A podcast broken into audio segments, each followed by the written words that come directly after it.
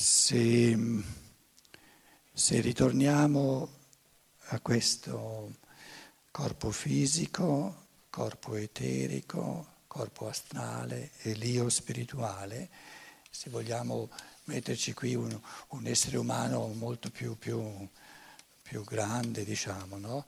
ehm, l'io spirituale, qui c'è la testa, ehm, la donna, adesso detto in un modo più, forse più, più semplice, meno, meno complesso, la donna è ancorata tra il corpo astrale e il corpo eterico. Il corpo eterico è la vita, tutto ciò che è vitale. E il corpo astrale è il vissuto. Quindi la donna è esperta per natura, anche se queste cose non sempre vengono portate a coscienza. No? Stiamo parlando di una natura profonda, è esperta nei fenomeni di vita e nei fenomeni del vissuto. Il maschio, l'uomo, è, è, molto spiazzato quando si tratta di fenomeni di vita e del vissuto, perché vive in questi due estremi. Vive nel corpo fisico, del fare fisico, della tecnica per esempio, e quando ci riflette sopra, quando usa il suo spirito, Qui con la testa c'è uno, uno spirito del tutto astratto. L'astrazione, la razionalità astratta, la razionalità fredda, astratta.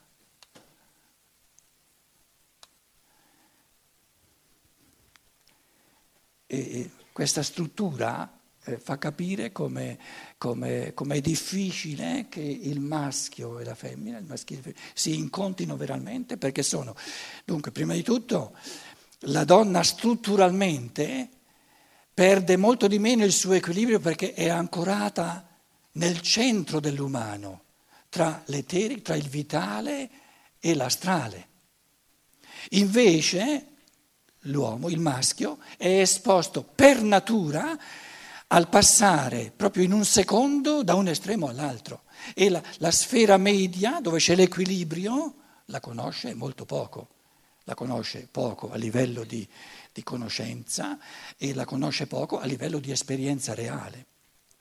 Perché i fenomeni di vita, eh, la donna che, che accompagna la vita dell'uomo che si incarna, addirittura per nove mesi nel suo, nel suo grembo, è chiaro che che se ci riflette, se porta a coscienza il suo vissuto, ha, ha molto più da dire sui fenomeni eh, della vita, in, in, che modo lei li vive, questo diventa un suo vissuto, che non il maschio che, che dalla tecnica passa a una scienza razionalistica. Quindi il maschio oscilla tra una tecnica del tutto materialistica, del, delle forme morte, e una scienza razionalistica astratta,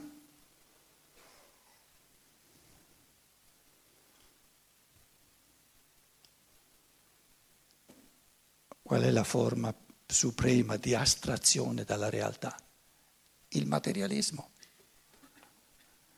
Il materialismo è il massimo di astrazione perché astrae da tutto ciò che è eterico, da tutto ciò che è astrale, da tutto ciò che è spirituale e parla della realtà come se fosse soltanto una realtà materiale.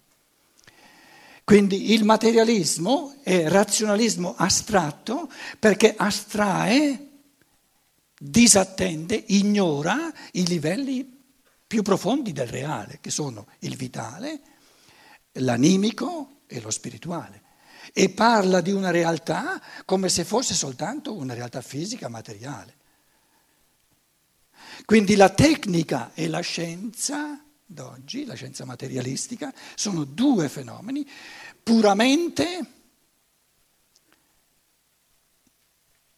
non maschili, del maschio, di un maschio che è del tutto maschile nella tecnica attivo, operante, e del tutto femminile nella scienza. Perché la scienza non è qualcosa di materiale, la scienza, la scienza è, è, è, interiorità, sono pensieri, la scienza è fatta di, di conoscenza. Ora, la scienza del maschio è del tutto femminile, è del tutto passiva. Perché disattende, è un pensare, il pensare astratto è un pensare del tutto morto, altro che attivo. Invece, diciamo, la, la donna che è maschile, attiva, dinamica, vivente nel corpo eterico, aspira per natura, cerca, anche se non lo sa, anche se non lo capisce, cerca un modo di pensare, un modo di vivere sempre più, sempre più dinamico, sempre più attivo, sempre più vivace.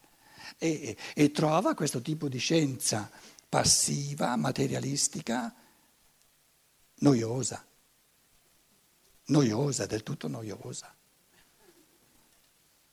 perché non dice proprio nulla. Perché in fondo eh, l'unica cosa interessante di questa scienza naturale è la tecnica, perché questa scienza naturale della, della realtà non capisce nulla. L'unica cosa che salta fuori da questa scienza naturale è la tecnica, però questa tecnica è, diciamo, una, un manipolare il mondo morto, per la tecnica eh, non siamo ancora a livello eh, di essere capaci di creare eh, specie di piante nuove che non ci sono mai state per fortuna, tra l'altro.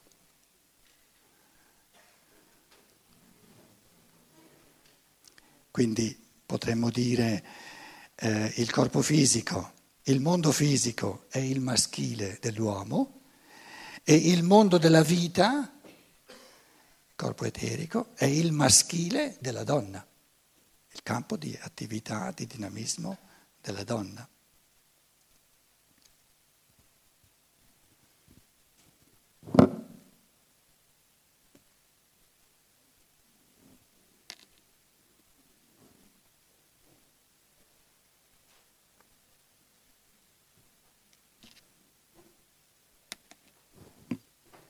termino le mie riflessioni con um, un paio di pensieri um, sul modo in cui la donna vede e vive l'umano e sul modo in cui l'uomo, il maschio, vede e vive l'umano e sul modo di vivere l'amore. Allora, l'umano, l'umano nell'uomo e nella donna e poi l'amore nell'uomo e nella donna. Anche qui sono osservazioni spirituali, percezioni spirituali di un Rudolf Steiner, offerte alla nostra mente, io le riassumo soltanto, per vedere se eh, lui descrive cose che ehm, secondo lui percepisce oggettivamente con, ehm, con l'intento di rendere tanti fenomeni che noi conosciamo come con un, diciamo, con un lampo di luce molto più, molto più comprensibili. Allora, la donna vede e vive l'umano, l'uomo,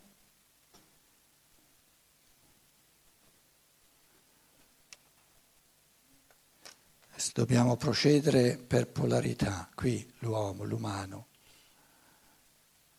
l'umano, l'umano, la donna lo vede come qualcosa che viene dall'alto, dal cielo. Un animo femminile che, che dicesse, ma no, l'uomo è, è un fabbricato della terra, qui c'è la terra, qui c'è la terra, tutte le forze della terra, tutte le forze della terra tirano fuori pietre, tirano fuori piante, tirano fuori animali e l'umano. L'uomo. L'uomo è un animale superiore. Quindi spiego l'umano, il fenomeno umano, a partire dalla terra. Una donna, secondo la scienza dello spirito, che dicesse una cosa del genere, ha terminato di essere donna, è diventato un bel maschietto. Allora, Stein intende dire che per quanto inconscio, per quanto a livello di coscienza, una donna, in quanto donna nella sua natura, voglia ribellarsi a questo fatto, resta, e qui naturalmente poi nel, nel dibattito sono chiamate in causa le donne, che nella sua fantasia inconscia lei sa da sempre che l'umano viene da un infinito macrocosmo, da profondità dello spirito.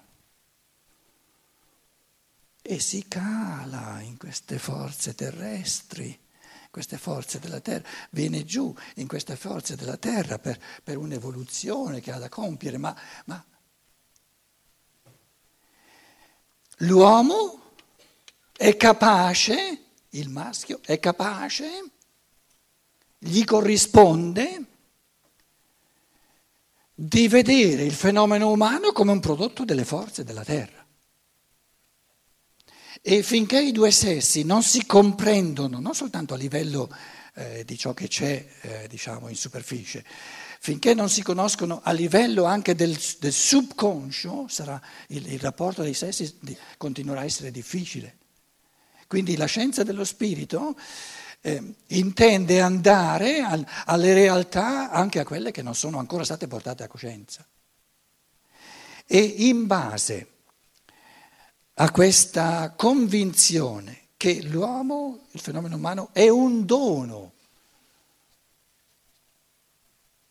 Non, non c'è bisogno di usare la parola eh, forse diventata troppo sentimentale della grazia. Ah, ma, ma era questo il significato della grazia? È un dono divino, un dono dallo spirito, lo spirito cosmico ha, ha, ha, fatto calare sulla terra questo spirito umano. Lo spirito, l'uomo, l'uomo, è uno spirito umano, è una complessità sovrasensibile infinita. L'uomo ha un corpo, ma non è corpo, è, è, l'incarnazione dello spirito divino, dello spirito cosmico, cosmico, chiamatelo come volete, ma l'uomo è grande, è, è in, in, insondabile, è, è quasi.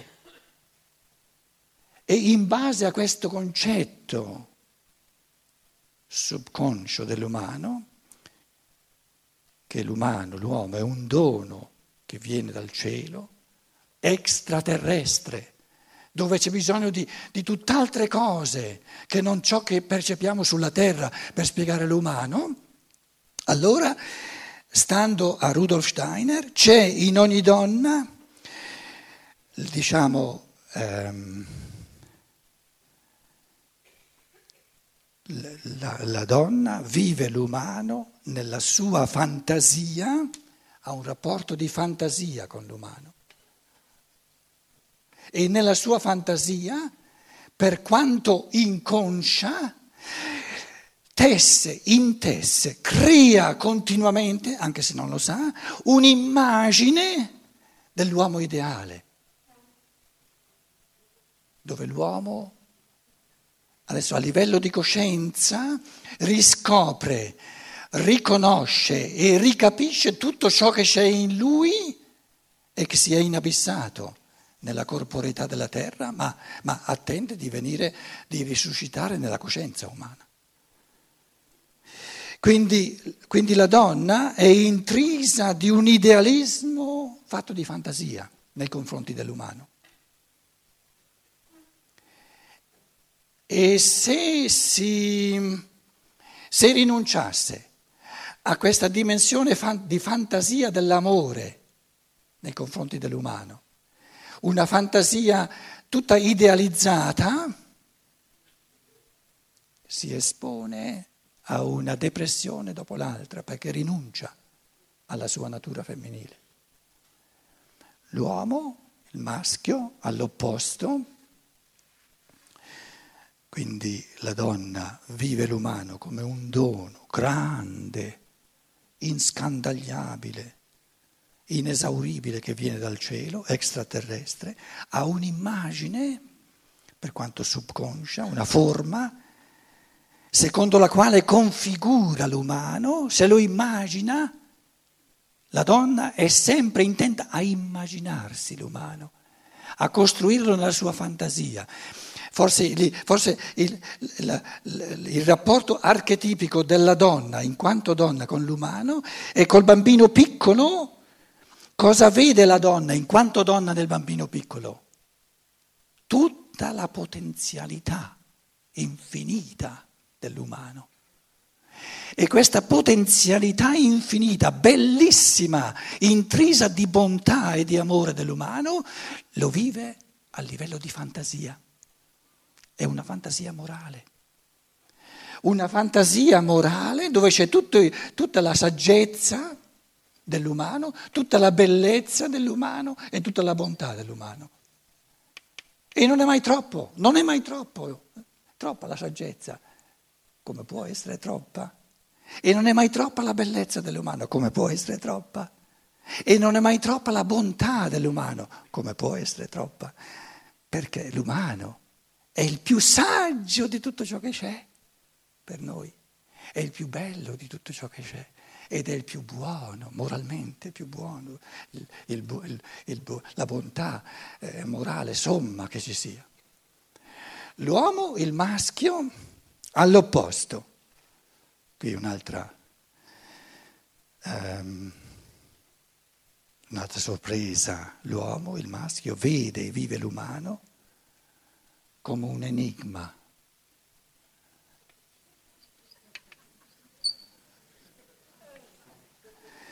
un enigma che vorrebbe sciogliere, che vorrebbe capire e non riesce mai a capire.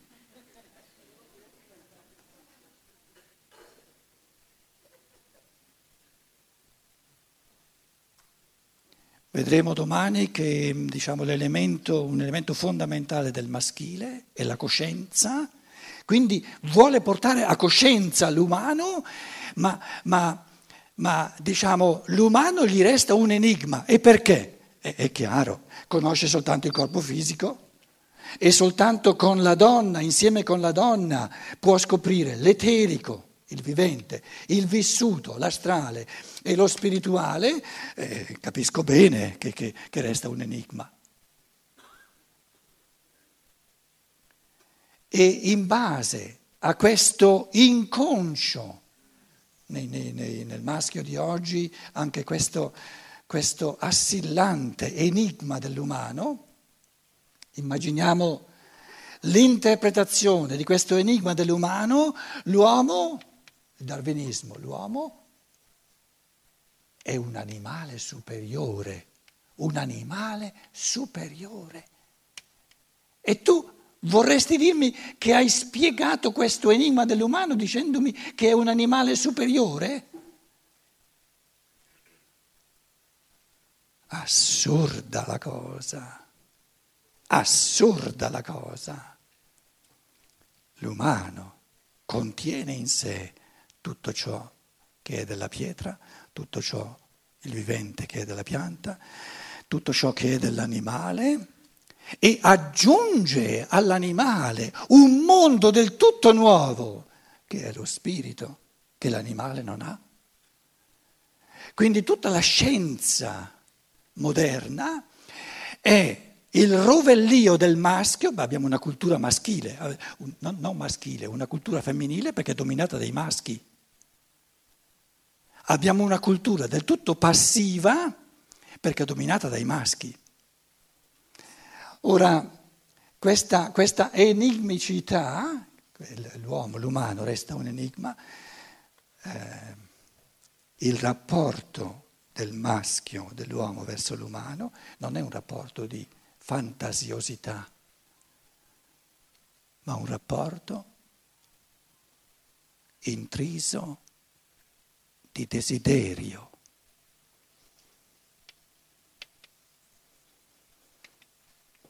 Di anelito. Mamma mia, la prima volta che io ho letto queste cose mi dicevo, ma un incredibile quante cose si spiegano.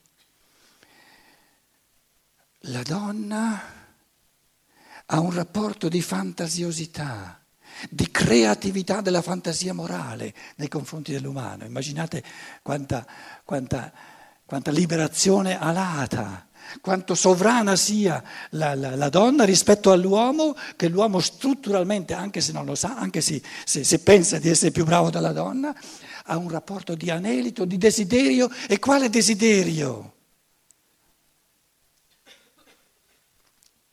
Di liberazione, di sprigionarsi da questa prigione dell'umano, che è il mondo della materia, che è la fisicità che non conosce nient'altro. Quindi stiamo dicendo che di fronte ad ogni maschio, di fronte ad ogni uomo, anche se non lo sa, noi abbiamo a che fare con un essere umano che strutturalmente, in chiave conoscitiva, si arrovella tutta una vita con l'enigma dell'umano senza poterne venire a capo, perché ne viene a capo soltanto nella misura in cui si apre alla prospettiva dell'eterico, alla prospettiva dell'astrale, sulle ali fantasiose della donna per, per andare insieme verso lo spirituale e questo enigma irrisolto, inconsciamente, lui, lui sente, non è che lo capisce, ma sente inconsciamente che l'incapacità di risolvere questo enigma viene dall'essere imprigionato nella fisicità, nel mondo della materia e questo genera un desiderio, un anelito strutturale, non verso qualcosa. La fantasia morale della donna è una fantasia rivolta all'umano ideale. Questo, questo anelito non è verso qualcosa, ma vuole andare via da qualcosa. E questa è la, se vogliamo, la povertà dell'uomo materiale, particolarmente del maschio, che accorgendosi di non, non essere più capace di risolvere l'enigma dell'umano, desidera. E in fondo, se noi guardiamo adesso con, con occhi nuovi, quando si sentono o si leggono queste cose per la prima volta, c'è da andarci piano magari con gli anni, man mano che uno poi confronta le esperienze, questa scienza dello spirito diventa feconda soltanto nella misura in cui ci si vive, si porta con sé dentro di sé. Ma prendiamo l'incontro a livello, diciamo, dei, dei due sessi tra uomo e donna. L'uomo, il maschio, qui abbiamo il corpo fisico, talmente fisico, talmente eh, povero del vitale, povero del vissuto, perché la sua anima è, è poco presente, è un'animuccia, quella del, già in partenza è un'animuccia, poi in, è una scarica di forze del corpo fisico, una scarica simile a una scarica elettrica, e poi ha finito l'interesse. Pensa al suo computer, adesso alle, a, a, all'iPad, alle, alle cose che deve fare. E la donna si sente piantata in asso. È strutturale è strutturale. Ora, la scienza dello spirito dice è importantissimo non far giudizi morali. La cosa più importante, e siamo agli inizi, è di capire i fenomeni. Perché soltanto capire, io ho soltanto balbettato alcuni, alcuni aspetti, ci sarebbe da, da ricamare all'infinito. Ora, la donna che per natura vorrebbe portare nel vissuto questa, questo elemento di vita che poi, che poi, fisiologicamente è il presupposto perché, perché uno spirito si incarni e cominci la sua vita e, e fantasiosamente vive nella donna questo umano che, che in, eternamente si incarna, un po' ha paura di perdere il maschio e allora per fargli, insomma, fa anche lei una cosa veloce. Un po' lui per far contenta lei ci resta un po' più a lungo, ma un incontro reale, un, un arricchimento reale avviene soltanto nella misura in cui noi ci diamo la, la possibilità di cogliere questi fenomeni, diciamo, nella densità di ciò che c'è nei profondi dell'animo dell'uno e dell'altro. E cosa si esprime in questo scappar via del maschio? Lui, anche se è lì corporalmente, la sua testa è già via. L'interesse è finito. fermi un attimo, cosa c'è in questo strutturale scappar via?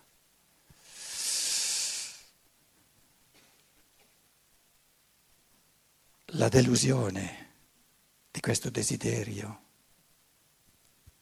di sprigionamento. No, sono di nuovo prigione. Sono di nuovo imprigionato e sono imprigionato in un modo tale che non ce la faccio. E allora di fronte a questa impotenza, di fronte all'irruenza del fisico, scappa via e va nell'astrazione. Ma è una ripetuta esperienza di un desiderio di affrancamento, di un, desiderio, un anelito di sprigionamento,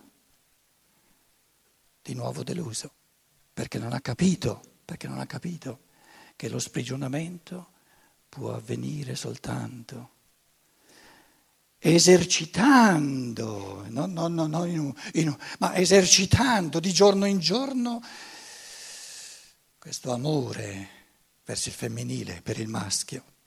Però questo amore per il femminile presuppone che la donna capisca veramente il maschio e lo ami. E lo può amare soltanto in questo desiderio. E di nuovo ho fatto l'esperienza che non ce la faccio di fronte alle leggi di natura, di fronte alle forze di natura.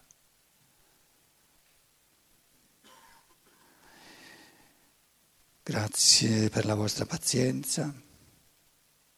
Dieci minuti di pausa e poi tocca a voi. D'accordo? Grazie.